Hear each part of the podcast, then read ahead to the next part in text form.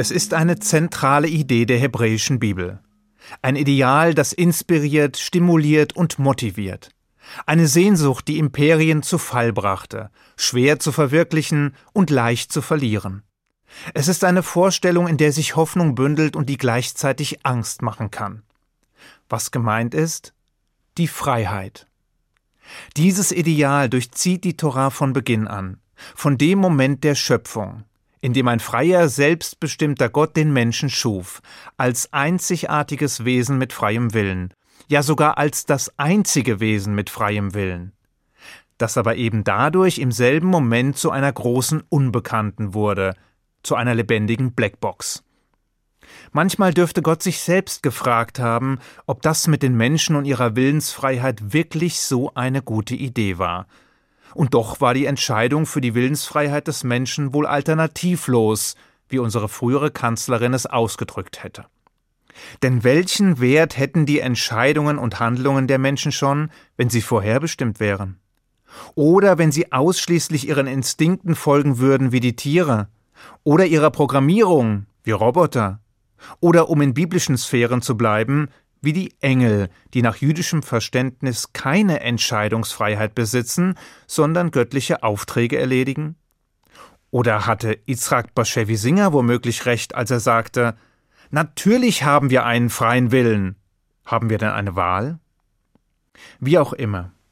Kaum weniger bedeutsam war jedenfalls die Idee körperlicher Freiheit, also der Fähigkeit, die gefassten Entschlüsse auch in Handlungen übersetzen zu können, sich frei bewegen zu können, ohne unmittelbare Einschränkung und ohne Zwang. Das bedeutet, die Textur der Freiheit ist in das jüdische Dasein und die jüdische Geschichte eingewoben. Nicht umsonst ist die Erinnerung an den Exodus so wesentlich, also an die Befreiung der Israeliten aus der ägyptischen Sklaverei und den langen Weg in die Freiheit.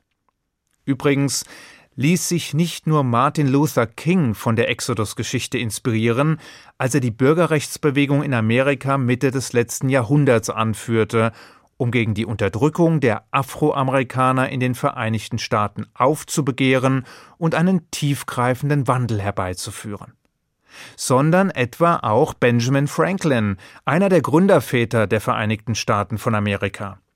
Er war es, der als Wappen des neuen Staates eine Szene aus der Exodus-Geschichte vorschlug. Und wäre es nach Franklin gegangen, so würde das große Siegel der USA heute nicht ein Weißkopfseeadler zieren, sondern Moses, wie er mit erhobener Hand am Ufer des Schilfmeeres steht, während der Pharao und seine Schergen von den Fluten überwältigt werden. Schade, dass er sich mit dieser Idee nicht durchgesetzt hat. Was dagegen blieb, war ein Zitat, das damals so richtig war wie heute. Die Rebellion gegen Tyrannen ist Gehorsam gegenüber Gott. Doch zurück. So sehr das Freiheitsideal die Torah durchzieht, so widersprüchlich scheint das Verhältnis mit Blick auf die zahlreichen Gesetze zu sein, welche in den fünf Büchern Moses vorgeschrieben sind. Will heißen, wenn ich aufgrund zahlreicher Gesetze nicht das tun und lassen kann, was ich will, wie frei bin ich dann? Verhindern die Geh- und Verbote meine Freiheit nicht vielmehr? Nicht ganz.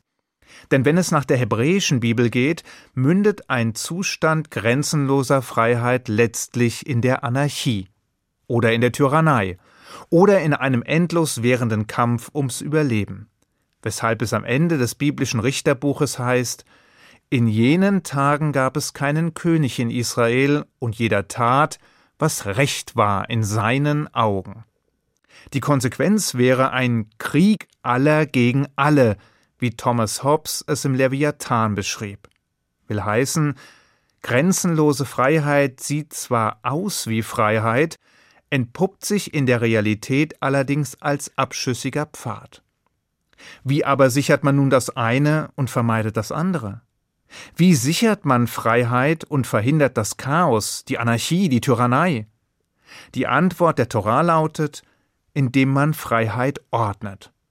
Deshalb bezeichnet Rabbiner David Wolpe die Torah auch als Dokument strukturierter Freiheit. Aber schränkt diese Struktur, diese Ordnung uns nicht trotzdem unzulässig ein? Und verhindert sie damit nicht eben das, was sie zu erreichen vorgibt? Die Antwort findet sich in einem Vers in den Sprüchen der Väter. Dort heißt es über die Tafeln mit den legendären zehn Geboten Die Tafeln waren von göttlicher Hand und die Schrift war eine göttliche Schrift. Eingemeißelt, in Hebräisch Charut, in die Tafeln. Ließ aber nicht Charut, eingemeißelt, sondern Cherut, was Freiheit bedeutet. Weil nur derjenige wirklich frei ist, der die Torah studiert. Zugegeben, das klingt ziemlich kryptisch. Cherut statt Charut, Freiheit statt eingemeißelter Schrift und nur derjenige, der die Torah studiert, ist wirklich frei? Was soll das bedeuten? Rabbiner Jonathan Sachs entschlüsselt dieses Mysterium, indem er einen Vergleich unserer Weisen heranzieht. Danach gab es im Altertum zwei Formen des Schreibens. Man konnte mit Tinte auf Pergament schreiben, oder man konnte Worte in Stein meißeln. Der Unterschied könnte größer nicht sein. Im ersten Fall sind Tinte und Pergament unterschiedliche Elemente. Die Tinte wird auf das Pergament aufgetragen und bleibt dennoch von diesem getrennt. Sie kann abgerieben oder entfernt werden. Nicht so die Gravur in Stein. Wenn Schrift in Stein gemeißelt wird, eingraviert wird, dann wird sie selbst zu einem untrennbaren Teil des Steins. Die Schrift und der Stein werden eins. Was das Ganze mit Freiheit und Gesetz zu tun hat? Alles, wenn es nach Rabbiners Sex und unseren Weisen geht. Vor allem, wenn man diese unterschiedlichen Arten des Schreibens als Metaphern für das Gesetz versteht. Im ersten Fall wird das Gesetz von außen auferlegt. Die Menschen halten es, weil sie Angst haben, erwischt oder bestraft zu werden.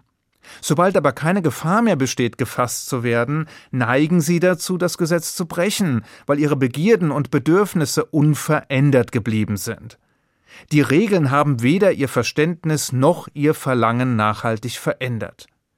Diese Art der Gesetzgebung, die mit Tinte geschriebene, auslöschbare, aufgezwungene, bedeutet eine Einschränkung der Freiheit. Ganz anders sieht es dagegen im zweiten Fall aus. Hier halten die Menschen das Gesetz nicht, weil sie befürchten, erwischt und bestraft zu werden, sondern sie halten es, weil sie es verinnerlicht haben. Sie haben es gelernt, studiert, verstanden. Es hat sie Stück für Stück verändert. Es ist zu einem Teil ihres Wesens geworden.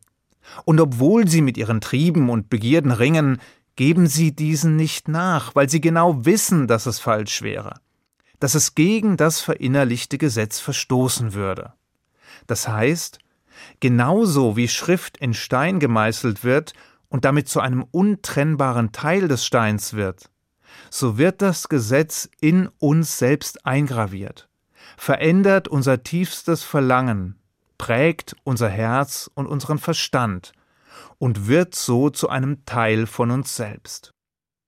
Im Buch Exodus heißt es, dass Gott die zehn Worte, also die zehn Gebote, in die beiden Steintafeln eingegraben hat, kurz nachdem er die Kinder Israels in die Freiheit geführt hatte. Die Botschaft ist nun klar. Wir können, so Rabbiner Sachs, unsere kollektive Freiheit nur erreichen, ohne die individuelle Freiheit zu opfern, wenn das Gesetz in unseren Seelen verankert wird. Dafür allerdings muss es gelehrt, gelernt und verinnerlicht werden, dauernd und immer wieder, von Generation zu Generation. Dann entsteht strukturierte Freiheit, geordnete Freiheit, wahre Freiheit, auch wenn diese nicht grenzenlos ist. Ich wünsche Ihnen einen guten Schabbat. Shabbat Shalom.